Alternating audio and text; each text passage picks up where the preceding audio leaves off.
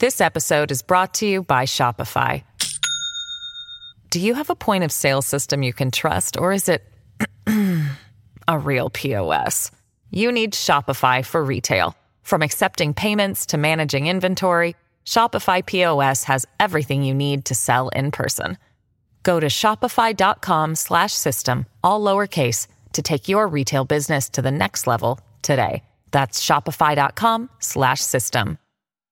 At Evernorth Health Services, we believe costs shouldn't get in the way of life-changing care, and we're doing everything in our power to make it possible. Behavioral health solutions that also keep your projections at their best? It's possible. Pharmacy benefits that benefit your bottom line? It's possible. Complex specialty care that cares about your ROI? It's possible. Because we're already doing it. All while saving businesses billions. That's Wonder made possible. Learn more at evernorth.com/wonder. Hello, everybody. This is Marshall Poe. I'm the editor of the New Books Network. NBN listeners like to read books and buy them. So we thought we'd tell you that right now, our friends at Princeton University Press are having a remarkable site wide sale. You can get 50% off books, including ebooks and audiobooks, with the code 50, F I F T Y, at checkout until May 31. You can save some real money on Princeton University Press books. I encourage you to go there and check it out. Welcome to the New Books Network. Hello, and welcome to this episode of New Books Intellectual History, part of the New Books Network. I'm your host, Thomas Kingston, and today I'm delighted to be joined by Philip J. Stern, Associate Professor of History at Duke University, who's going to be talking to me about his new book, Empire Incorporated, out now with Harvard Press. It's great to have you here. Uh, thanks, Thomas. Thanks for having me. I'm really excited about the opportunity to talk to you about this book. So let's get straight into the deep end. Um, as anybody who has briefly checked your CV can see, like your your your first publication was on the East India Company, uh, and it's sort of um, how it sort of straddles the line between, or blurs the line even between politics and business, and that was featured on the New Books Network back in 2011. If anybody wants to go listen to it. Um, so once a, this book sort of returns to the same topic, this ebb and flow of business and politics and, well, as the title suggests, empire. Uh, but this is on a much grander scale. Was this the natural progression, sort of a, a zooming out, or was it something that really uh, that, that, that really just came to you based on, shall we say, um, a prompt or a, a trigger? Yeah, it's a really it's a really excellent question, and I'm I'm really excited to be back on the New Network to talk about this book. I mean, you know, in one sense, of course, right? There's a clear connection. The book, uh, the uh, the company state, uh, certainly sparked my interest in these questions, but in a way, that book started from, uh, I would say, the reverse place. I, I in that book, I was uh, trying to revisit the question of how British India came to be, and you know, one of the most puzzling things about, I think, the making of British India was the fact that uh, we always take it for granted at this point, but that it was the work of a company uh, initially, not not the state. And so that book was about, you know, to some extent, how, uh, you know, the puzzle of the question of how a commercial body like the East India Company could become a territorial empire. And the answer that I came up with in the process of investigating that question was that the premise of that question that we had had for so long was wrong, right? That that the that as a corporation, and by the very nature of how early modern overseas commerce worked, the East India Company had been from its inception a form of government over people, places, things. Um, uh, so in a way, the, the title was both a statement about um, uh, about the you know the play on the idea of the nation state and other ways in which we can sort of imagine organizing political community, but it really originally started from thinking about how people talked about this thing in the literature about a company state that um, only emerged in the late 18th century. And I was saying, no, you know, you, you, go back about a century, you can really see a much longer and more long term origin. But in the process of writing that book and finishing that book, a couple of things happened. One um, was that I started to notice how much the East India Company became a model for other colonial companies. Um, even, and perhaps most especially what was most interesting, was uh, uh, it became something more of a model, even as we would have assumed, and as you know, historians would tell us that it's the idea was becoming increasingly outmoded and under assault. So in the 19th century, as you start to see uh, uh people uh, challenging the idea that a company should be a colonial government, and eventually up to and including the removal of the East India Company from governance governance in 1858 in the wake of the Indian Rebellion. Um, somehow the company, for a lot of colonial promoters and other companies, kept being a positive model. And that was puzzling to me and problematic.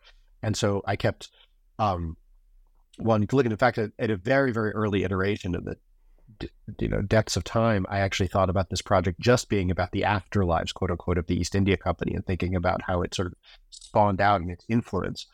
But and the the more I got into it, that story was problematic because I kept seeing companies and corporations everywhere, right? Like um, that the more I dug, the more surprised I was about just how pervasive this model was. But many of them did not look like the East India Company.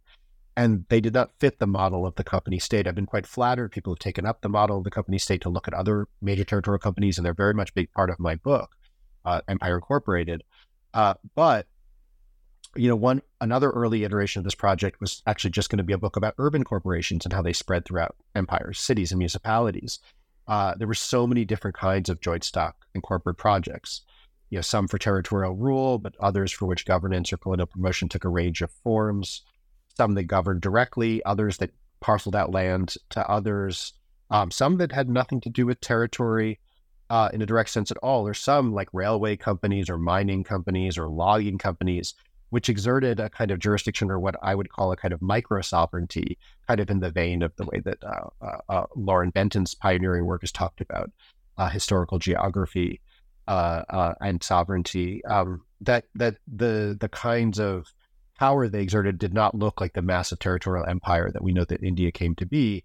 It also didn't look like what the literature intended to call those things, which was informal empire. And a lot of what I've written about in this book is trying to explode the the dichotomy or the distinction that you can kind of that there's the formal empire, the place is colored red on the map, and then there's the the informal empire influence, um, or that there's um, colonies that are about settlement and colonies that are about rule, and uh, these corporate and joint stock models um, kind of complicate that that that um, that idea. Um, also, a very key part of this book um, were the many, many, many companies that failed uh, that were just ideas that um, that that were scams that didn't work. Um, well, you know, what one one you know uh, that I'm quite taken with in the book. I you know ended up ended up calling a very a, a get a get quick a get get poor quick scheme. You know uh, that it was not the juggernaut um, form that we expected to be. My argument is that all of those failures amount up to a phenomenon. Um, and you know, uh, a lot of other uh, dynamics in the book that look very different uh, as you sort of get into it. Um, companies that were connected to one another or fragmented subsidiaries, things that weren't companies, is models that are supposed to be antithetical to company formation, like um, what we call proprietorships in the 17th century, individual um, uh, uh, grants to someone like, say, William Penn. But if you look and dig underneath it, uh, joint stock models of uh, sort of territorial or property or, or rule of property uh, underlie even those models. And even the East India Company, uh, as I got back into these other periods, didn't look so much like one company as it did a conglomeration of different kinds of forms and influences. Um, one of the arguments I make in the book is that you know we see that in the 19th century we think tend to think of the transformation from a quote unquote company raj to a crown raj uh, in 1858, but what I call in the book a company's Raj emerged in between those as the East India Company um, became more of a government than a merchant. Uh, you start to see all of these kinds of companies I was just talking about um, that uh, that start to do the business of government even under East India Company rule and continue on through uh, uh, through into this period when the East India Company is removed from government and finally, uh, you know, uh, the, another way, uh, you know, another way this book sort of moves on from the company state uh, book is that it um, it it really spends a lot more time trying to think about how thinking about a narrative of the British Empire through companies or corporations uh, challenges, or thinking about a British Empire and English Empire through companies, corporations, challenges what we think of as English or British A lot of these companies have foreign investment. They all certainly have um, foreign employees, and they're all like the East India Company to some extent, rooted in indigenous forms of sovereignty and ability to make claims over that. So, uh, I mean, I guess if the project started with the company state, I hope it will not be read as a, like only an extension of it, uh, but really also like both um, a continuation, but also a sort of a challenge or complication of that model, or what happens when you move past India, which is so absolutely critically important. But since the British Empire in India itself has tended to overshadow or drown out, you know, a lot of these other stories um, and be the measure uh, against which they are sort of set, which I think may not be necessarily the right way to look at these things. I mean, I found the book fascinating, and part of that comes from my own personal interests. I um, I remember reading with with my with my focus on Burma. I remember reading work from uh, Furnivall about he speaks about Leviathan, and when you're reading about the early days of sort of the British Empire, which was the East India Company, really in Burma, it, it, it's it doesn't seem like a company. It, se- it seems it's it's a government. So this was really really fascinating to me, and I, I mean, what the book manages to do so well is it covers such a huge span of time. I mean, and in a way, even as someone who's a graduate student working on history, uh, what the book did was fill in a lot of the gaps for me. I mean, like it sort of joined a lot of these dots that I'd seen as disparate. I mean, for example, the book opens talking about the loss of Calais, and we don't really think about Britain's European ambitions being linked to like we don't think about that even being in the same period, sort of as in like New World exploration. And I think one of the things the book also emphasizes is that um, it wasn't always like going to be New World exploration. You see the Muscovy Company. You see these. You see you you talk about the plantations in Ireland. There's this is a very like um, it's a very prolific sort of approach that evolves um, I think the other thing that the book emphasizes is that it does evolve sort of organically. I mean, a lot of sort of economic histories we sort of see have this very sort of sharp line that all of a sudden finance comes everything's changed for, for good or, or for bad, should we say. Um, and that's this sort of revolutionary moment because without that, but really what the book does is, um, I mean, as, as you say, the, the book is an experiment in collective legal and intellectual and institutional biography that places an originally supporting character at the center of the story. And I think Reed does place it at the center of the story. Um, and, and yeah, as I say, it's an ambitious task, and yeah, you accomplish it convincingly. So, given this ambitious task, and given that, as you say, lots of people hadn't looked at it this way, what were the main challenges in this, and what were the barriers to, like, what were the what were the what were the barriers that had prevented other people? Yeah, that's a it's a really great question. Uh, at first, I have to say, like, that was I, I really appreciate the reading you just gave, the most flattering thing you know anybody can do after someone's written a book is uh, uh, rearticulate it and show that you kind of get what I was trying to do. Um, and, and and I think you've summarized it. It's always better better than I could. I, it, it's um, um, this is uh, uh try, trying to look at how this idea developed over time, uh, you know, and, and the best way, as I, as I do say in the book, the way I think about it is a kind of an intellectual biography or a legal biography of a concept over time, um, intergenerationally. So the way I tended to think of it is like a family tree or, you know, a, a kinship chart where you could see uh, these things develop over 300 years, but it wasn't necessarily uh, a one to one or an, a, a, relationship or, or through analogy. I think we tend to sometimes look back something as a, someone who started working on the East India Company. You see a, a lot of of these the phenomenon of co- corporate power today compared to the East India Company. What I wanted to look at is how these things evolved over time. So it look it's a lot like genetics. You can see family resemblances, but maybe not not identical, or you see recombinations of ideas and institutions or financial schemes or, or things that are influenced by external factors like changes in the way the British government worked or, or other kinds of institutions worked. So um, uh, that is absolutely what I've been going at going for, as well as this idea of um, you know thinking of it as a kind of minor character study. You know, the, the, you might call it the Rosencrantz and Guildenstern of British imperial history or something like that. Taking the companies that had always been there. It's not like we didn't know they were there, but they tend to be part of our stories of the British Empire as a um, you know, as a supporting character. So what happens if we put them in the center? I want to make the point, and I, I hope the book is read this way. I, I make this point in the introduction, but I, you know, can't make it enough.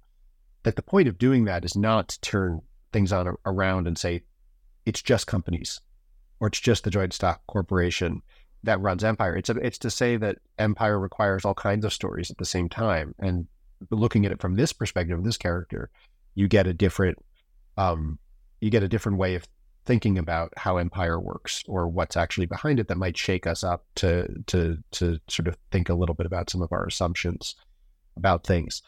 But you're right. It um, was a challenge. It's it, uh, it was probably one of the hardest things I've I've ever done.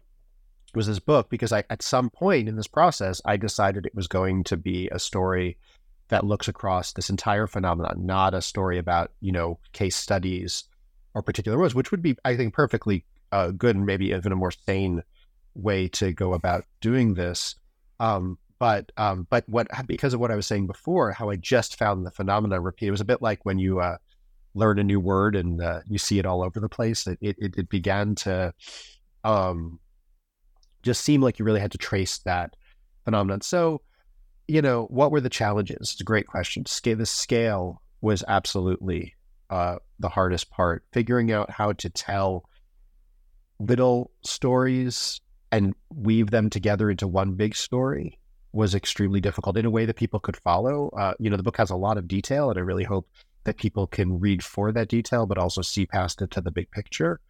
Um, as with a lot of work, not getting, you know, there's so many interesting and you know frankly disturbing stories that you come across in the process of doing this work and trying to figure out how much of any one uh, part you need to spend time with uh, to get the big picture um, how can readers who may be not familiar with the history of the british empire or even historians of the british empire who may be um, modernists or early modernists who may not be familiar with the other side of the story how much do you have to introduce them to um, how much muting of the kind of conventional narrative, which I don't disagree with necessarily, um, but wanted to look at differently. Do does one do? And I so I think that um, uh, winding my way to the other answer to your story, which is that I, one of the challenges with this, and I think maybe one of the reasons why no one's tried it before, other than again um, people being more more more reasonable uh, uh, than I am, uh, is that um, is I think the historiographical borders and boundaries uh, that we the silos we tend to be in, um, especially between histories of like early modern empire and modern empire. Uh, you know, and so I had done work on the East India Company, but I had also done uh, uh, uh, work on the history of mercantilism. you know, a, a, book that I co-edited with my colleague and friend Carl Wennerlind that was about um, uh, sort of rethinking, you know, the boundaries between what we think of as kind of early modern political economy and modern political economy. And I think I've kind of been thinking about this theme for years and years about how how as a, someone who was trained as someone working in the 17th and 18th centuries, how much that period doesn't just get wiped away at the Napoleonic Wars, the French Revolution, uh, and the Industrial Revolution, but you really see its traces all the way through into the 19th and 20th centuries. And so a lot of this book is sort of asking the question of like, just how modern is modern empire? Um, and, and where are the, where do those lines um, break? I think maybe another answer to your question uh, is that um, is that we're really, you know, a lot of the way we think about companies is really driven by a 20th century understanding of what these things are. Um, I would I would argue that that the work I'm trying to do, and I, am not alone. There's an immense amount of work out there um, of people working on particular companies or particular regions or places that I respect and, and make a, a, great deal of use of in the book. Uh, hopefully, to uh, to you know to their author's satisfaction. Um, that rethink this, but nonetheless, uh, the our modern assumptions are very powerful about how companies are private bodies driven by self-evident interests about making money, and states are public bodies driven by self-evident interests about, uh, you know, about forms of governance. And I think once you break that assumption, all kinds of possibilities open up for just seeing things differently. And so you ask why maybe this hasn't we haven't sort of seen this before. Uh, I, I, think that it's it's it's to some extent um, because it such the one of the the modern state and modern companies the, the narrative of what you know the, of the proper boundaries between public and private are just so powerful and hard to read. It's also one of the reasons I wanted to write this book. It's one of the things that motivates me. Um, finally, I have to say, you know, if I'm thinking about this on a personal level, uh, one of the answers might actually be COVID. Uh, you know, COVID it was it was devastating uh, for any number of reasons, very challenging uh, for me personally and professionally.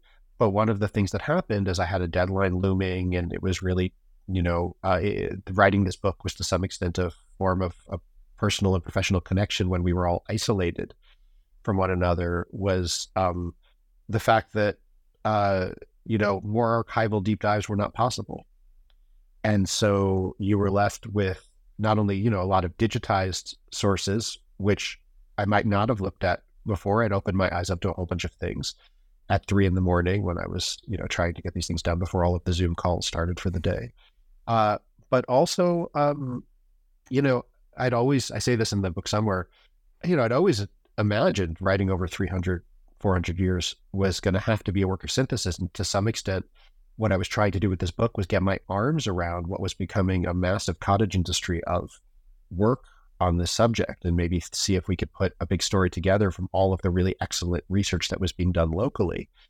Uh, but um, uh, but being cut off from the archive and being cut off from being able to travel, you know, really uh, compelled me to to to really think about that on on a different level. And so I think part of what I'd like people to know what I what what I you know hope people will appreciate about the book is that there's really a lot you can do with the excellent work other people do by stringing it together. And also, I mean, there's a, a lot of archival work in the book that I'd done before, and a lot of reliance on um, digital sources, uh, which I also think uh, during the 2020 2021 when people were scrambling uh, to to put so many things online, it really had opened up a lot of other things that probably also created an immense amount of anxiety because I thought I was done and I wasn't even close to done uh, with the book. So, um, you know, I think that's maybe part of the story. Uh, I'm not, I haven't uh, fully processed it uh, enough just yet to really give a better answer than that. But I think, um, you know, I think, I think we are, it's a, it's,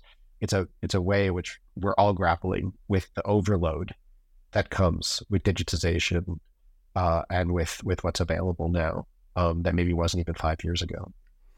Yeah, I mean, I think I think I think I think that's a great answer. Um, and I mean, that's one of the things that impressed me about the book, as I said in, in the previous question, is that that I want to emphasize it is that it's sort of it, it's it's broad as well as deep. It, it's covering across the world, but it's covering through time. Um, and, and and and as part of that as well, obviously, it's touching on um, so many different sectors. And uh, as I'm sure, it, it, almost seems like a you always, you always hear people complaining about it, but it seems to be something that you've successfully conquered, but still remains an issue. Is this is these internal discipline boundaries that oh, this is business history, this is um, imperial history, or um, this is North American history, and I think that the works like this really show that not only are, are, are these boundaries um, artificial, but in some ways they're also quite harmful and restrictive because they mean you're only getting this one perspective on such a integral topic to world history. And and that I mean that also runs through as a thread as well because you speak about the the division between public and private sector and yet this is a topic we talk about today, right? You know what I mean? We talk about government subsidies. The left and the right have issues with that. You know what I mean? You can have a fiscally conservative argument about the government supporting why why they're supporting businesses, giving them an unfair example, and then you have the left argument that might say, why is why is this crony capitalism going on? And the book shows us that really that's not a really new thing, and that governments have always had this uneasy, shall we say, relationship with um, with companies in that sort of that are a best friend in some ways, but they're the worst enemy in other ways. And I mean the the the the originally supporting character, to use your words, is is the joint stock company, um, and yet, and as the book proves, it's indispensable for the spread of red across those atlases. And yet, despite these gains, um, whether territorial or financial, going back to London, um, there are scathing reports. There's public outrage. um, and all these things. So I was hoping you'd give our listeners just a brief insight into this very fraught relationship, but a very important relationship nonetheless. Yeah, it's a really insightful and excellent question. Uh, you know, it, and uh, one of the challenges with this book is that there's no simple answer, right? I mean, I wish I, I wish I had a straightforward answer to tell you, you know, companies are the creatures of the state or companies are the, you know, uh, antithesis of the state. In fact, what, one of the premises, one of the main arguments I make in the book, and the one I'm, you know, I think that drives, uh, has driven me sort of theoretically uh, conceptually is that uh, that actually going back to its medieval origins, so I make this argument in the introduction that the that the corporation itself, in a sense, uh, has in its DNA the contradiction uh, or the dilemma or the paradox that it is both. Right? It's a it's a model that sort of emerges to kind of uh, for medieval jurists to get their heads around the the the diversity of forms of governance in in in in in, in medieval Europe, particularly within the church, you know, local governance in the church, or within something like the Holy Roman Empire. Uh, you know, it's a model that emerges uh, to kind of conceptualize local church governance or municipal, particularly municipal governance or, or bodies like universities, right? Um, but it doesn't take long. In fact, quite kind of simultaneously, the theoretical thing that is behind a corporation. The idea that you can make a kind of abstract, transcendent body politic person that is either out of an individual or most like or more likely out of a group of individuals uh, becomes uh, kind of the fundamental building block. There's a number of scholars have shown, uh, going back to like Ernst Kantorowicz's "The King's Two Bodies," it becomes the foundation for thinking about modern sovereignty. Like, how do you think about a modern state, but as a juristic person? Uh, that is the the sum of its parts, but also the greatest greater than its parts. And the, the most iconic image of this is, of course, the frontispiece to top to to Hobbes's Leviathan of all the people inside of the the, the sovereign. Um, so there's a theoretical point, but I think it actually has real world implications. One of my arguments in the book is that it becomes even more complicated when you start to apply this corporate model to commercial life and then to send it overseas, where sovereignty is even more multi you know, multivalent and complicated. Uh, so from its kind of origins, you know, the corporation can give you a vision of pluralism or federalism or, uh, you know, a kind of multicellular form of state, as I think, you know, scholars like Frederic Maitland called it. Um, or it could give you an image of a singular sovereign state for which these corporations are just sort of subordinate forms. And one thing I trace in the book are all the ways in which people mobilize both arguments uh, say in the American Revolution, for example, where you have people arguing that colonies are corporations and therefore should be independent, or you have people arguing colonies are corporations and therefore they should be subordinate, like a municipality or something like that. Um, so, uh, you know, for lack of a better term, you know, I think the relationship between, say, corporations and government, as you're sort of thinking of it, the the thing that emerges is the thing we might think of as the state. You know, you might think of them as frenemies historically or something like that. Um, but they also are born from the same, cut from the same cloth. And that's a really important way to think about it. Um, you know, one of the important things that I trace in the book, important in my argument, is also that what I call, uh, you know, venture colonialism as a sort of term of art is an ideology that evolves and changes over the course of these many centuries. But what is sort of common to the, the, the common denominator that I'm really trying to look at are people who are basically arguing that not only that colonial not only that the, co- the companies can do colonialism, but that they do it better than the state or than government. Uh, Jeremy Bentham, who um, one of you know uh, one of the more uh, surprising things that I discovered in the process of doing this research, had his own sort of thought manuscript thought experiment for a joint stock colony, joint stock company for colonizing Australia that was connected with the projects that were going on in the early 19th century uh, the line he uses is, you know, a, a, model where, you know, government will not intermeddle with the business of government. Right. This becomes kind of a very, the, the kind of key ideology to this thing that, uh, this phenomenon the, that I was talking about before of the biography. So, in a way, it's ideologically centered in an antagonism. Right. But that's contradicted by the fact that the categories you just used, as you, you know, I, I think you, you, will know this, right? um, are totally incoherent, right? The state is not one thing. It's a bunch of people and agencies sometimes working together, sometimes working in tandem, sometimes working uh, at cross purposes. Uh, the Colonial Foreign Office, for example, uh, often competing or intention, or say Crown and Parliament, right? Also, there's anyone who studied this will absolutely know there's no no lines between companies and government in the sense that members of parliament are investors in companies and companies are leaders you know in in in uh, uh, uh, as as as agents of the crown in a variety of different ways.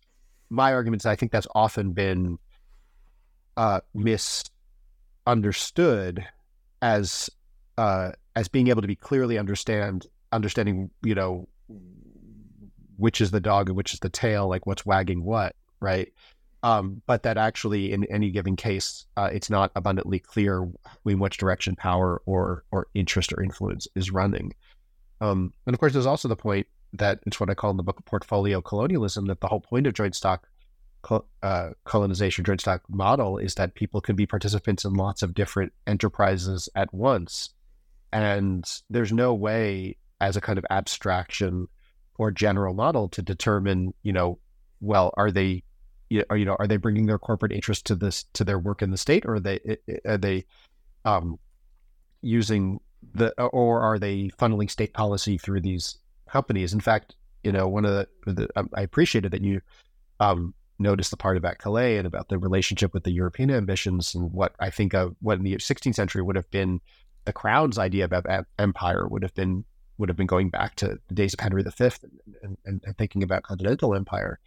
Um, but one of the things I point out in that chapter is that a lot of government in this early period was you know what you might think of as franchise government that did both a public office and a, uh, and a private and private property or private interest working together. So it, it, like the corporation, these two are always in a bit of um, uh, in in a bit of, of flux. I think. Um, this episode is brought to you by Shopify. Do you have a point of sale system you can trust, or is it a real POS? You need Shopify for retail.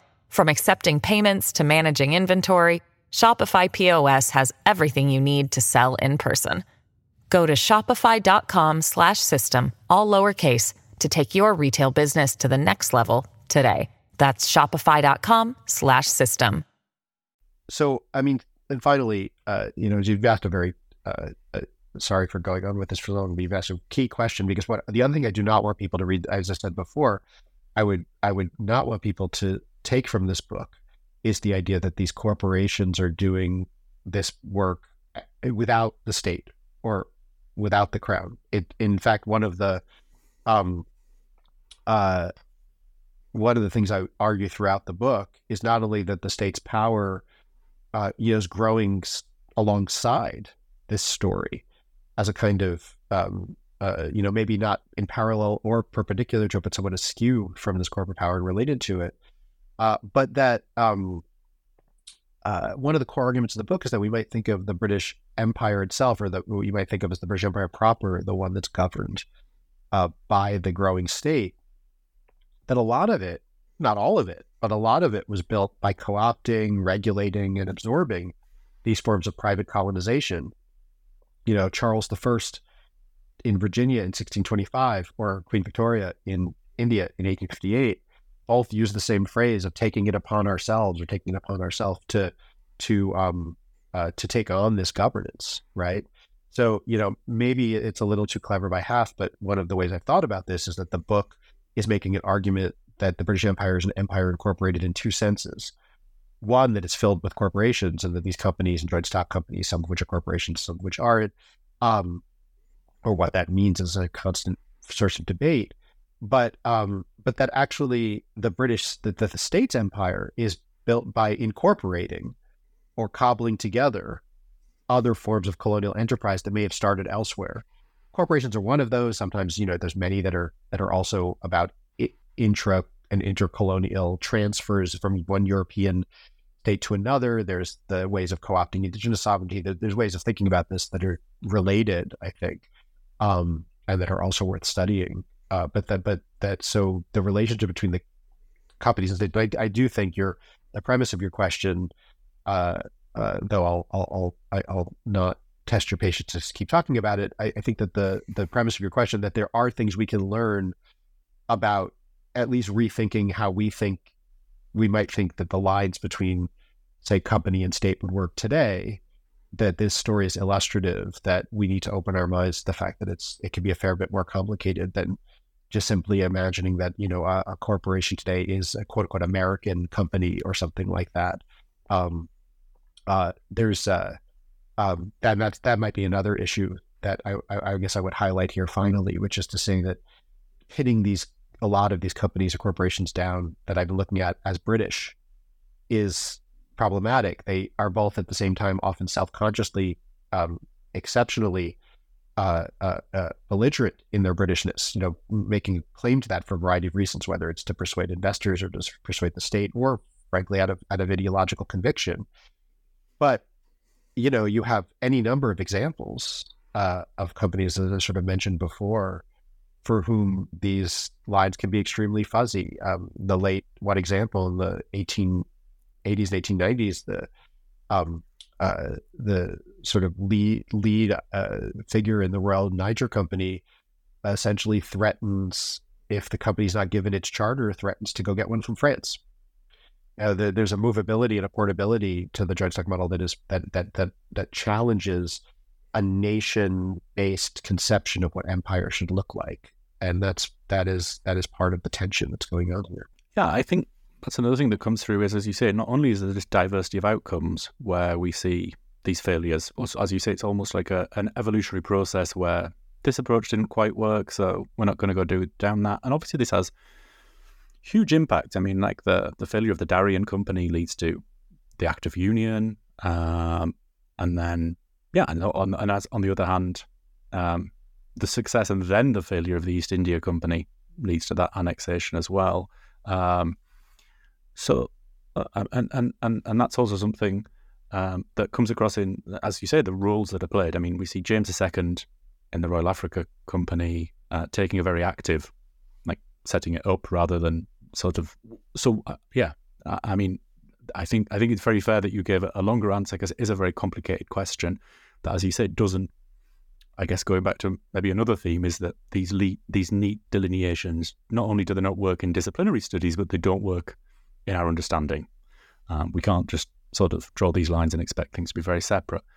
I think one of the things that also struck me is that there's a di- like you you have mentioned it, and there's a there's a diversity in motivations too, and there's diversity in personalities.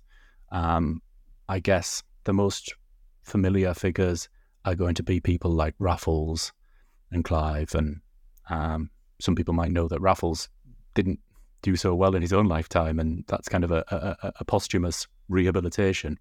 Um, but yeah, I was wondering if you could talk a little bit more about just what sort of people were involved in these ventures. Yeah, that's that's you know it's an excellent another excellent question. It um, all kinds. I know that's not a terribly satisfying answer, but I mean one of the other things about doing something on this scale is again it's very hard.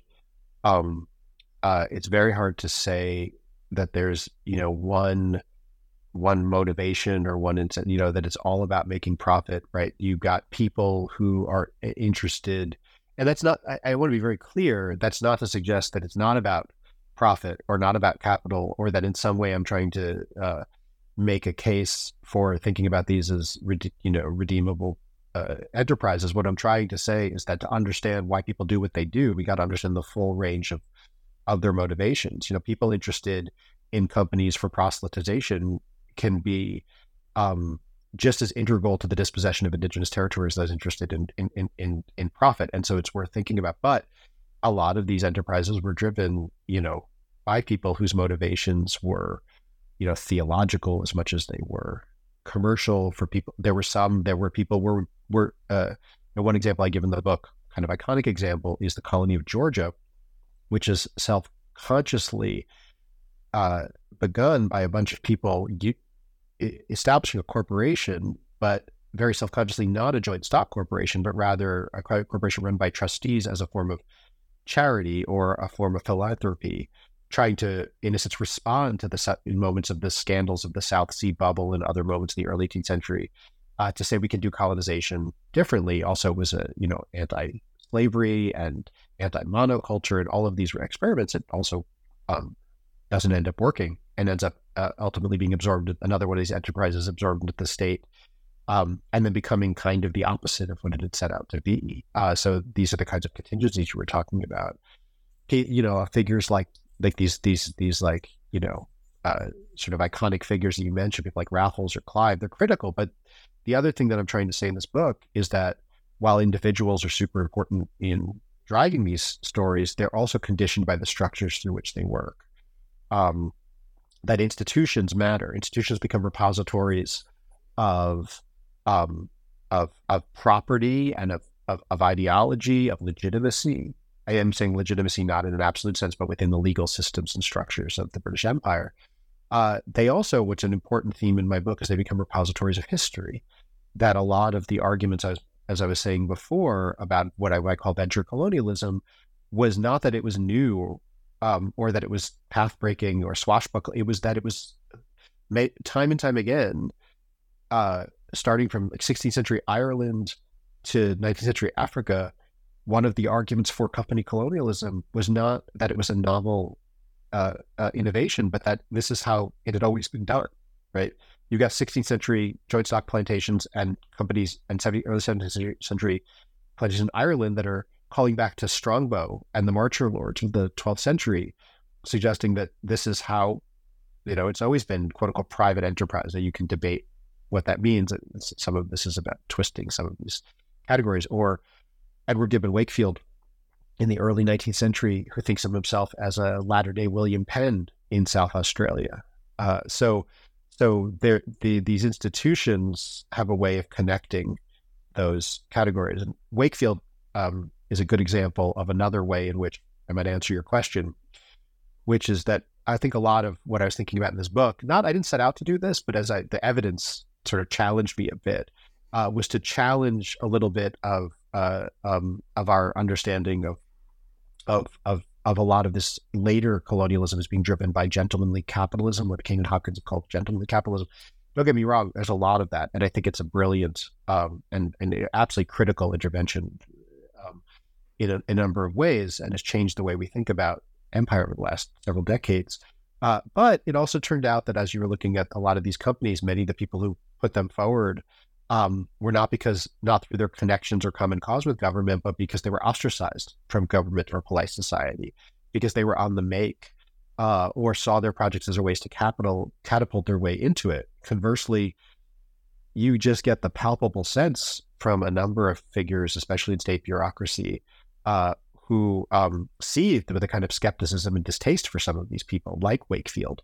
Um, I'm not sure if you're familiar with the story, but you know those who know uh, sort of the history of South Australia will know the story. You know, um, uh, uh, uh, immediately was that you know Wakefield first famously conceived of his project for colonial company for South Australia while serving time in prison uh, for having tried to essentially kidnap an underage girl, uh, an heiress, and try to lay claim to her fortune. And it wasn't the first time he had tried to do that, right? You know, and so um, these were but at the same time, Wakefield had these pretensions and becomes, you know, Marx calls him the greatest political economist of his age. He has these pretensions to rehabilitate himself and connect to these, um, to these, uh, um, uh, these uh, intellectual circles that he was sort of interested in. So the, the company becomes a vehicle, in a sense, for I, I, don't know what the right word is, if it's rehabilitation or it's it's um, it's it's about the financial, but also a social and political form of legitimacy uh, that at the same time, people like uh, like like James Stephen Jr. mentioned, um, you know, in the Colonial Office, uh, meant that that that these company promoters, someone like him, these company promoters were, um, you know, a lot, a lot, of them were unredeemable as a result of these these the, the ways in which they sort of come to this. And uh, less dramatically, I mean, Wakefield is a particu- particularly extreme story, to be fair. Um, but, le- uh, but less dramatically, I guess the other point I would make, kind of more systemically, is that a lot of um, the stories in this book show you how the companies or joint stock enterprises that sort of launched these colonial ventures were born not from great wealth, but from great debt, um, and that that the debt and borrowing and the capacity to, in a sense, create empire out of these institutional systems that allow for you to um, uh, to supersede the fact that the, the capital is not actually there um, are absolutely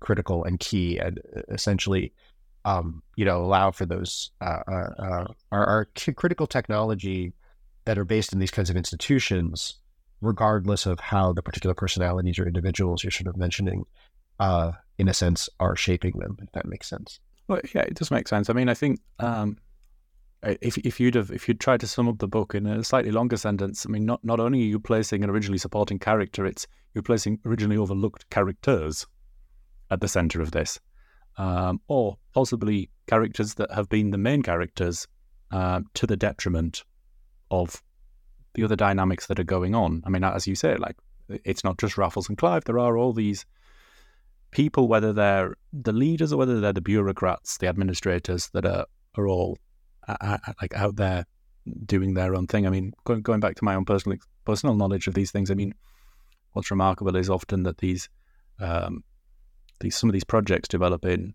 as you as you say, in a sort of British way, but also with like regional identities. At one point, Burma was called the Scottish colony because of the absolute dominance of like Scottish businesses. And I think as we so we're now drawing towards the end, and it's been a really, really. I mean, even as someone who read and enjoyed the book and will be returning to it and recommending it. Um, it's still been a very informative uh, conversation. You've mentioned, and it's very clear from the book itself, um, and I'm I like I've been very been very much enjoying going through the references and bibliography. There's a lot of research has gone into this book, uh, and it's been research across archives, across countries, across eras. So, I was wondering, is there anything in particular? Um, I mean, this is one of the things I think archives are great for. Is there anything in particular that surprised you or fascinated you um, um, more than I suppose? Yeah, you, you could ever you expected. Yeah, it's a great question. So I assume we have another hour for me to answer this question. Um, you know um yeah there's just so many different things i mean this this book was one surprise after another in the archive um and uh you know i i guess uh you, you know so i could give you any number of specific examples uh which we don't really have the time for of st- uh, moments and stories that you know kind of blew my mind uh, both sort of confirming my sort of instincts and suspicions but also just going in places that were extremely unexpected about how these companies sort of imagined settlers or the moments where you know you you you think you are reading about something implicit and you know and the and they and they come right out and tell you it um, we are interested in the idea of colonies here in places that aren't you know uh, mahogany plantations in 19th century central america for example thought of as colonial projects that were colonial projects not for Britain per se, but necessary, but maybe, but but but the company in combination with other forms of sovereign power, and of course some of these sort of figures that you mentioned, not just the Raffles and the Clives, but some of these guys like you know uh, Brooke and Sarawak and places like that that um, I know you're interested in that that um uh that you know are supposed to be figures who are not interested in company colonization and somehow are connected to it in a variety of ways. So I think the general answer I'd give you to that question um, is that uh, if I had to pick one, and I'm absolutely sure that after we end this interview, I will kick myself for thinking about other ones I'd rather answer with. Um, uh, was this constant feeling of discovering connections across place and time deep in the archives? Um, you'd see ideas from the 17th century reiterated quite literally in the 19th century. Um, one of the main motivations uh, for the story of this book was to look at the devastating and critically important moment of um, of the resurgence of companies uh, in late 19th century, particularly in Africa, and to to not see that as an anomaly that we didn't understand why they came back, but rather to see their connections across time and the fact that those connections were really there and self conscious, and just how much at every I was I think I may have answered this question before in a different way, just how much the people that are behind these kinds of enterprises were thinking about their own history and making arguments. I mean, twisting the history, manipulating it in many ways, re- misunderstanding it, but thinking about um, that connection, or how you'd find one particular person you thought of as associated with one company or not in with the company at all as being involved with another, or how you'd be able to see how how they were uh, you know, connected. I mean, the whiteboard in my office at various points made people really worry about me, you know, like one of those police procedurals with people, the connecting lines between, you know, uh, one place or another. But, but mostly, again, like just to come back to where we started this conversation, it was just all of the companies and the great complexity of them. I have to admit, like, you know, when I set out, I really didn't expect to find so many lurking under every rock and around every corner. I didn't expect it to be as hard as it was, to be completely honest with you. Um, that's there's so much more that went into the book, um, and um, uh, some of them so much more complex in the space. I had to give them. I mean, certainly this conversation, but even in the book itself, um, and I learned so much about things I thought I knew about, but I, even I didn't really quite understand, or like the, that that even I hadn't come in skeptical about or challenged my narratives about certain places and times. And I said, well, those weren't company related joint stock enterprise. And then I would find, of course, they were connected to this larger phenomenon. So um, that they know it was that um, was really uh, a more general answer. And I'm sure again, if we had more time, uh, I could tell you about all of the interesting stories. But you know, I tried to put them in the book, so maybe that's something we can we can we can leave leave it at that. I mean, that's a that's a great selling point for the book. I mean, uh, I think you've you've probably um, enticed people uh, and and got their uh, their literary mouths watering uh, at the prospect. Um, I'd like to thank you for joining me, but just before you go, uh, I'd like to ask you, as I always do, what's next? Or are you burnt out from this? Which would be very understandable given the, the Leviathan it is. Ah, that's a good question. Yeah, no, I mean, of, course, it, it uh, uh, it's, uh, I, I, would lie, be lying if I said I wasn't a little exhausted, both from, from the book as well as from, you know, from the last several years of just living life through the way the world has been. Uh, but, it, you know, the book has just, generated so many.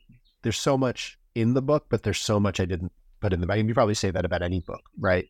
Um, so one of the things I hope to do is to be able to follow up actually more deeply on some of the stories that um, some of the particular instances I didn't, you know, want to take your time up with. And to answer your last question, some of the particular cases, uh, really fascinating moments that sort of bring out these issues. Uh, but then I've gotten, um, I'm uh, involved in a number of other projects. I've actually been uh, talking, uh, be, being involved with a, a group uh, looking at the ways some of these stories of private colonization, the history of private colonization, might help us to think about um, the next generation of, of uh, space colonization, and uh, yeah, and and and um, the, the, which is again another privatized form of of expansion, uh, and and and a number of other projects, some of which may be going back to a different side of um, of my intellectual interest and going back into the world of geography and cartography and space in a different sense, um, and doing some work on, um, on on on sort of 18th century geography and the making of the British Empire that I'd like to get into. So I've got a, a number of things that I'm kind of uh, interested in, but for for right now, I, I really um kind of excited about being having some space to follow up on some of the the most um uh maybe some of the deeper deeper dives uh, that there wasn't space for in the book, or they get mentioned briefly, or maybe that even, frankly, since publishing it, I've learned more about and had a different perspective on. I'm gonna and I'm gonna say this, and I'm I'm ready for the listeners to cringe, but I think you've just got to watch this space. so thank you very much for joining me. Uh, and just a reminder, we've been talking about Empire Incorporated, which is out now from Harvard University Press, and I wholeheartedly recommended it. Thank you very much for joining me. Thank you for having me. This has been a wonderful conversation. I really appreciated it.